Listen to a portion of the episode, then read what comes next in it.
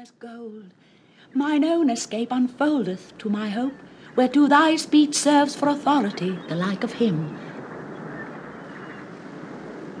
Knowest thou this country? I, madam, well, for I was bred and born not three hours' travel from this very place.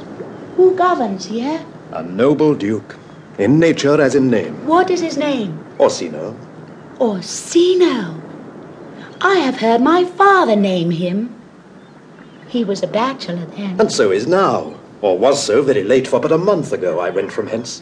And then 'twas fresh in murmur, as you know what great ones do, the less we'll prattle of, that he did seek the love of fair Olivia, What she? a virtuous maid, the daughter of a count that died some twelve months since, then leaving her in the protection of his son, her brother, who shortly also died, for whose dear love they say she hath abjured the company and sight of men.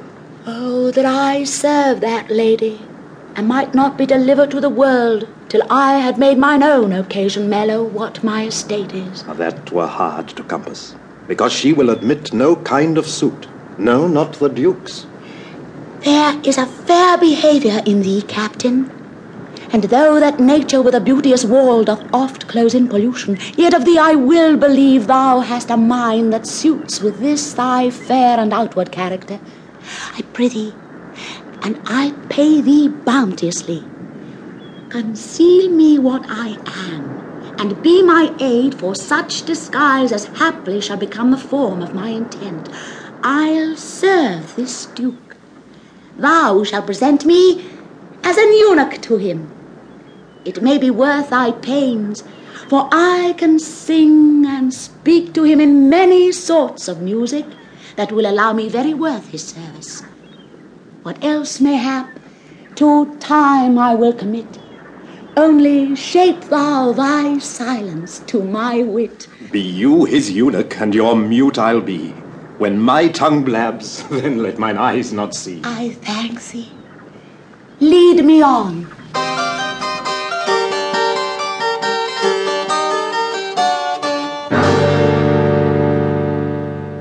What a plague means me niece to take the death of her brother thus? I'm sure care's an enemy to life. By my troth, Sir Toby, you must come in earlier a night. Your cousin, my lady, takes great exception to your ill hours. I let her accept before accepted. Ah, but you must confine yourself within the modest limits of order. Confine? I'll confine myself no finer than I am. These clothes are good enough to drink in, so be these boots too. And they be not let 'em hang themselves in their own straps. That coughing and drinking will undo you. I heard my lady talk of it yesterday, and of a foolish knight that you brought in one night here to be her wooer. Oh, Sir Andrew, ain't you cheap? Aye, he. He's as tall a man as any in Illyria. What's that to the purpose? Why, he has 3,000 ducats a year. Aye, but he'll have but a year in all those ducats. He's a very fool and a prodigal. Fie that you say so. He plays the Wildegam boys, speaks three or four languages, word for word, without book, and hath all the good gifts of nature. He hath indeed almost natural. For besides that he's a fool, he's a great quarreller.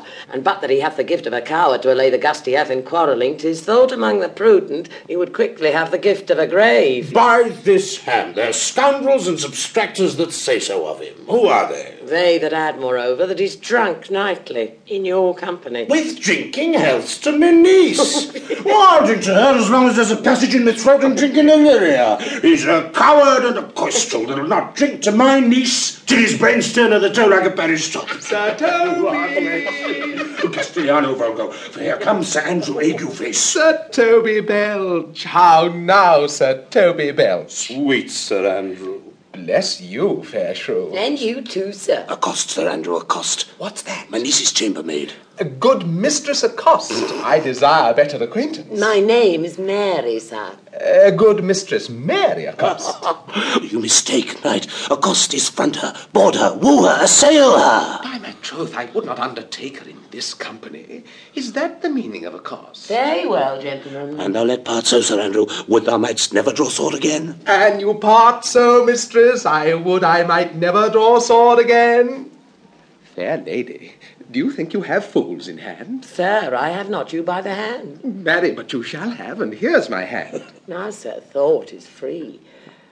I pray you bring your hand to the buttery bar and let it drink. Wherefore, sweetheart? What's your metaphor? It's dry, sir. Why, I think so. I'm not such an ass, but I can keep my hand dry. but what's your